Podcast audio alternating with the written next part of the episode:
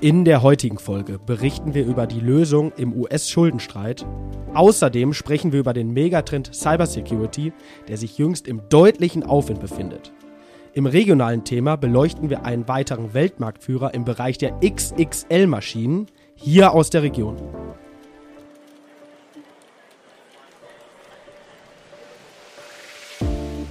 Märkte kompakt. Vermögen, regional, Vertrauen. Der VR Private Banking Podcast Ihrer VR Bank Westmünsterland. Es begrüßen Sie Marco Sotrop und René Aguilar.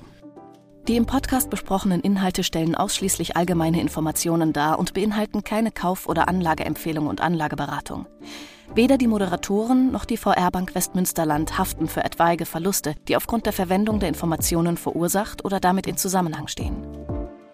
Ja, und wie gewohnt geht's los mit dem Rückblick heute am 6. Juni 2023.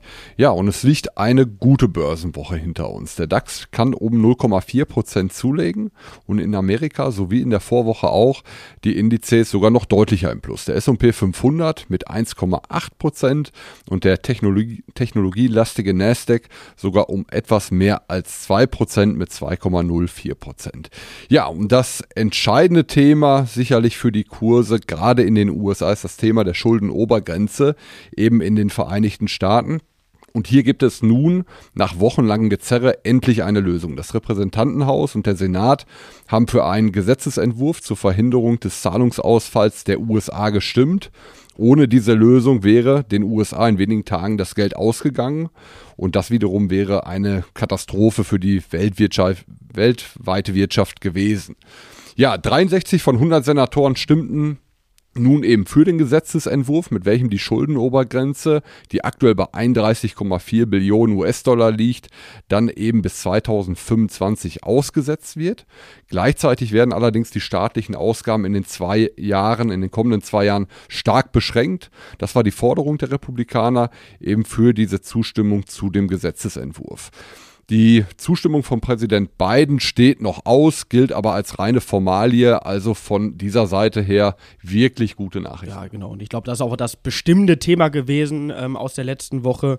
Zwei weitere Themen, ähm, die auch noch auf der Agenda standen, der US-Arbeitsmarktbericht, der präsentiert wurde, als auch die Inflationszahlen in Deutschland und Europa. Ich fange mal kurz mit dem Arbeitsmarktbericht in den USA an, der sehr, sehr gut von den Marktteilnehmern aufgenommen wurde obwohl er widersprüchliche Signale geliefert hat, denn die Zahl der Beschäftigten äh, stieg relativ überraschend stark an, aber halt auch die Zahl der Arbeitslosen legte spürbar, ja, auf einem niedrigen Niveau, aber spürbar zu. Zusätzlich ließ auch der äh, oder die, die Lohndynamik nach, ja, und die Daten wurden dann, wie gesagt, gut und äh, ja, positiv aufgefasst. Also der Arbeitsmarkt äh, scheint relativ stabil zu sein. Und dennoch ähm, ja, ist die Notenbankpolitik dann auch sichtbar und der Markt rechnet dann an der Stelle nicht mit äh, weiteren Zinserhöhungen, also mit einer Zinserhöhungspause. Und äh, das ist positiv naturgemäß für die Aktienmärkte. Das einmal zum US-Arbeitsmarktbericht und daneben das Thema der Inflation. Inflation in Deutschland ist auch spürbar zurückgegangen. Äh, von über 7% im April und März auf 6,1% für den Monat Mai. Also man sieht, dass gewisse Lebensmittel ähm, mittlerweile auch zurückkommen. Preise für Butter zum Beispiel sinken. Auch die Einführung des Deutschland-Tickets hat den Preisauftrieb im Verkehrsbereich ein Stück weit gedämpft. Und insbesondere die Energiepreise, die im letzten Jahr dafür gesorgt haben, dass die Inflation befeuert wurde, ähm, ja, haben sich ein Stück weit beruhigt. Marco, da gehst du, glaube ich, auch gleich nochmal ein Stück weit auf ein. Genau, richtig. Genau. Ähnliches ist auch für, für die Eurozone dann auch ähm, ersichtlich. Auch dort ist die Inflation doch relativ deutlich und stärker als erwartet zurückgekommen auf 6,1 Prozent. Und äh, ja, wir befinden uns dann leider immer noch deutlich über den angepeilten 2%. Und deshalb gehen die meisten Experten auch davon aus, also Implikationen auf weitere Zinserhöhungsschritte, dass zwei weitere kleine Zinserhöhungsschritte am 15. Juni als auch dann im Juli ähm, noch angepeilt werden und danach der Zinshöhepunkt dann erreicht wird. Das vielleicht ganz kurz dazu, Marco. Ähm, genau, ich glaube, insgesamt gute Nachrichten. Absolut. Und ich glaube, diese Zinserhöhungen beziehen sich vor allem auf Europa. Äh, genau. Wo noch genau, genau die zwei Schritte erfolgen ja. in den USA. Soll es, glaube ich, dann bei dem aktuellen Niveau soweit bleiben. Genau. Ja, ähm, die großen Unternehmen mit ihren Berichten sind soweit durch zum ersten Quartal. Daher schauen wir jetzt heute mal so in die zweite, vielleicht auch dritte Reihe. Und eine Aktie hat in den vergangenen Monaten einen wahnsinnigen Kursverlauf allerdings im negativen Sinne hingelegt. Ähm, die Rede ist von Uniper. Uniper entstand im Jahr 2016, in dem der Konzern E.ON damals den konventionellen Part der Stromerzeugung aus Kohle, Gas und Wasserkraft abgespalten hat und so dann eben Uniper entstand. Der Börsenkurs lag damals im September 16 bei etwa 10 Euro und stieg dann in der Spitze bis Ende 2021 auf über 40 Euro, also eine Vervierfachung vom Ausgangsniveau. Dann kam eben der Ukraine-Krieg und ja, alles veränderte sich dann eben auch für Juniper. Der Gaspreis explodiert von irgendwo 20 Euro so etwas auf in der Spitze 350 Euro die Megawattstunde. Und ja, Uniper ist gezwungen, in diesem Moment zu den höheren Preisen dann eben einzukaufen, seinen Lieferverpflichtungen äh, nachzukommen, zum Beispiel an die, an die Stadtwerke, womöglich auch hier in der Region. Und dieses führt dann eben zu Liquiditätsproblemen im Unternehmen da Unipa die Preissteigerung so nicht eins zu eins weitergeben kann, eben aufgrund der langfristig geschlossenen Verträge. Ja, am Ende bleiben die Gaslieferungen dann komplett aus Russland eben aus und ja, so droht dann die Pleite und so steigt dann im vergangenen Jahr der Staat ein, die Bundesrepublik Deutschland, und rettet das Unternehmen. Dem Staat gehören aktuell 99,12 Prozent, also weniger als 0,9 Prozent sind überhaupt noch in freier Hand. Und ja, die Aktie fällt im Zuge der Übernahme dann Richtung 2,20 Euro. Das sind vom Hoch von diesen etwa 40 Euro 95 Wert 95% Wertverlust hätte man zu diesem Zeitpunkt dann gekauft. Allerdings, jüngst gab der Konzern bekannt, dass er durch Absicherungsgeschäfte womöglich deutliche Gewinne erzielen wird. Der Gaspreis ist mittlerweile wieder massivst gefallen. Du sagtest das gerade schon, René. Ähm, 23 Euro für die Megawattstunde. Eine Megawattstunde sind 1000 Kilowattstunden. Also wenn man das sieht im äh, Einkauf, wäre man irgendwo im Moment über die Börse wieder bei 0,2, 0,3 Cent. Wirklich wahnsinnige Entwicklung, wenn man überlegt, im August noch bei 345 Euro die Megawattstunde gestanden. Ja, und so ähm, wurde bekannt gegeben, dass eine weitere Unterstützung durch den Staat eher unwahrscheinlich ist, sondern eher eine, eine Reprivatisierung sogar angestrebt wird. Und das ja, führt dazu, dass der Kurs im laufenden Jahr natürlich auf absolut niedrigem Niveau deutlich zulegen kann. Die Aktie steht im Moment bei etwas über 5 Euro, im laufenden Jahr aber ein Kurszuwachs von 100 Prozent. War sogar im laufenden Jahr im Hoch über 8 Euro. Also daran sieht man ähm, eine wirklich hohe Schwankungsbreite und man muss es ganz klar sagen, ein absolutes Zockerpapier, also von strategischem Investment kann hier sicherlich keine Rede sein. Ja, ähm, ich würde den Ball mal, Ball mal aufnehmen und ein zweites Unternehmen besprechen. Ähm, wir kommen zu CrowdStrike Holdings bestimmt ein Unternehmen, was nicht, jetzt nicht jedem von Ihnen auf den ersten ähm, ja, Blick was sagt. Es ist ein US-amerikanisches äh, US Unternehmen für Informationssicherheit und Cybersicherheitstechnologie mit Sitz in Kalifornien und bietet Endgeräteschutz Aufklärung über mögliche Bedrohungen und Reaktionsdienste für Cyberangriffe. Ja, leider ein sehr, sehr relevantes äh, Themenfeld in der heutigen Zeit, mit Sicherheit auch zukünftig und auch ein Themenfeld, ja, was in vielen unserer Kundengespräche ein häufig identifiziertes Megatrendthema darstellt. Vielleicht doch dem einen oder anderen von Ihnen bekannt, vielleicht wenn man jetzt in Zukunft darauf achtet. Ähm, also CrowdStrike tritt recht prominent in der Formel 1 als Sponsor bei Mercedes auf und ja, vielleicht mal darauf achten ähm, ja, zu äh, CrowdStrike und dem Börsengang in 2019, also in 2019 an die Börse gegangen und mittlerweile hat äh, CrowdStrike einen Börsenwert von über 35 Milliarden US-Dollar. Und ja, vielleicht mal dazu im Vergleich, wenn man sich passt jetzt äh, branchentechnisch überhaupt nicht, aber wenn man sich mal Adidas anschaut, hat man vielleicht einen guten Griff drauf. Ähm, Adidas hat aktuell einen Börsenwert von 28 Milliarden Euro. Also da schon ähm, CrowdStrike als Unternehmen kein ganz kleines. Und schon eine wahnsinnige Erfolgsstory, die dieses Unternehmen in den letzten ja, vier Jahren dann auch hingelegt hat. Und das lassen auch die jüngsten Zahlen erkennen. Ähm, Also der Bereich Online-Sicherheit, der wächst in ganz großem Tempo. Die Zahl der institutionellen Kunden ähm, hat sich bei dem Unternehmen in den letzten fünf Jahren verzehnfacht.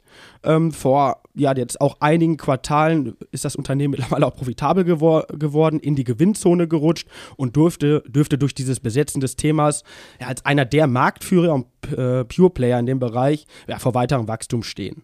Ähm, und ja, wir kriegen es alle dann leider auch mit, ich habe es gerade vorhin schon gesagt, in Funk und Fernsehen, wenn über Cyberkriminalität berichtet wird, bei Unternehmen, Behörden, Schulen und auch wichtiger Infrastruktur. Und was macht äh, CrowdStrike so besonders? Ähm, es grenzt sich von den Mitbewerbern dadurch ab, dass deren Lösungsplattform zur Abwehr von Cyberangriffen von Beginn an, also aus 2019 heraus, in einer Cloud entwickelt wurde und somit über eine ja, smarte Lösung aus einem Guss dann, ähm, dann profitiert und wertet zudem Billionen von Signalen in der Woche mit, mittels künstlicher Intelligenz aus, um Angriffe zu erkennen und abzuwehren. Heißt, die Lösung wird immer besser, je mehr Nutzer sie hat. Und ja, Thema künstliche Intelligenz, wir hatten in den letzten Wochen schon ein paar Mal angesprochen, ist äh, bei diesem Unternehmen mittlerweile ja, äh, kein Modewort, sondern einfach zentraler Baustein. Und mal zur, zur Einordnung zum Thema Cyberkriminalität in Gänze. Ähm, da bin ich ja auf einen Satz gestoßen, der mich stutzt, oder der, der schon, glaube ich, interessant ist, mal zu hören. Ähm, Cyberkriminalität ist laut ja, Cyber Security Ventures, ist der größte Research-Anbieter in dem Bereich, heute schon größer als der Schaden aller Naturkatastrophen zusammen. Ähm, ja, kann man vielleicht mal so stehen lassen und reflektieren. Der Aktienkurs äh, dieses Unternehmens spiegelt ähm, diese Erfolgsstory zumindest auch, auch gut wider. Der ähm, Kurs hat sich ja, seit dem Börsengang in 2019 mehr als verdoppelt. Aktuell liegt er bei 154 US-Dollar und liegt bei einem Plus im laufenden Jahr von 47 Prozent. Ja, somit alles schön und gut. Naja, ganz so einfach ist es nicht. Also wir befinden uns hier auch äh, ganz gewiss nicht ähm, ja, ohne Volatilitäten, äh, sondern äh, das Unternehmen hat in der letzten Woche Zahlen präsentiert und nachbörslich sind die, äh, ist, die, ist der Börsenwert, die Aktie, um 11 Prozent gefallen. Von den Höchstkursen im November 2021 ist man noch 50 Prozent entfernt. Also ein sehr, sehr volatiles Investment, nicht günstig bewertet, muss man dazu sagen, und ein Stück weit mit Fantasie und ja, Hoffnung belegt auf große Wachstumsraten für die Folgejahre. Und ich glaube, deswegen kann man da ganz gut sagen, dass man in diese Bereiche als Zukunftsthema investieren kann. Vielleicht nicht als, als Einzelinvestment, sondern es gibt auch Lösungen im aktiven ähm, oder passiven Investmentfondsbereich, äh, bei dem man das Risiko deutlich breiter streuen kann. Vielleicht auch da bei Bedarf gerne einfach mal ansprechen. Das soll zu Kurzweg gewesen sein. Marco, ich gebe den äh, Ball an dich rüber. Wir gehen von Kalifornien nach Weseke.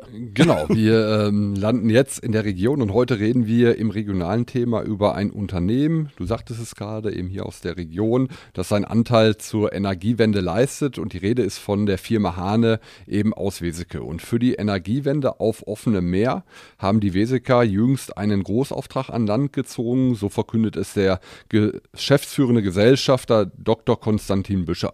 So fertigt das Unternehmen für die niederländische SIF-Gruppe spezielle Schweißanlagen im Großformat. Diese ermöglichen es, laut Geschäftsführer Matthias Ferried, sogenannte Monopiles unter höchsten Ansprüchen an Präzision und Genauigkeit zusammenzuführen. Monopiles, das sind riesige stählerne Röhre, welche unter der Wasseroberfläche verbaut werden vom Meer und so das Fundament dann eben für das Windrad darstellen. Und das ist Wahnsinn, diese Rohre haben einen Durchmesser von bis zu 13 Meter und sind äh, bis zu 120 Meter lang. Das Gewicht eines solchen Monopiles circa 4000 Tonnen, also wirklich Wahnsinnszahlen. Und um dann eben diese XXL-Maschinen zu bauen, hat das Unternehmen 2,5 Millionen Euro in die Hand genommen in zwei extra hohe Hallen investiert. Außerdem werden zehn neue Beschäftigte im technischen als auch im kaufmännischen Bereich gesucht.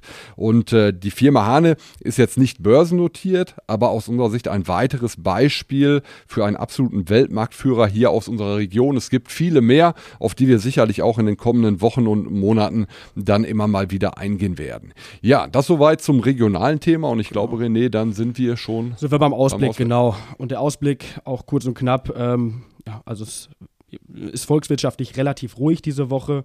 Es werden Bruttoinlandsproduktzahlen aus Japan und der Europäischen Währungsunion bekannt gegeben und ähm, die Inflationszahlen aus China am Freitag von, von der Warte aus relativ ruhig. Und unternehmenseitig, du hast es vorhin auch schon mal kurz gesagt, ähm, auch relativ ruhig, was, was vielleicht interessant ist. Es äh, findet gerade Apples Worldwide Developers Conference ähm, in dieser Woche statt und dort ist, in, in, ist gestern schon eine Neuigkeit, eine neue Produktlinie auch ähm, präsentiert worden. Wenn wir in der nächsten Woche vielleicht dann auch nochmal oder in den nächsten Wochen nochmal drauf eingehen, bestimmt nicht ganz uninteressant, was dort an Neuerungen dann auch bekannt gegeben wird. Das soll es aber heute auch erstmal gewesen sein und ja, abonnieren Sie uns gerne, empfehlen Sie uns gerne weiter oder senden Sie uns Feedback an podcast.vrprivatebanking.de. Vielen Dank fürs Zuhören. Danke fürs Zuhören. Machen Sie es gut. Ciao. Wichtige Angaben zu den im Podcast aufgeführten Wertentwicklungen können Sie unseren Shownotes entnehmen. Ihr Private Banking Team.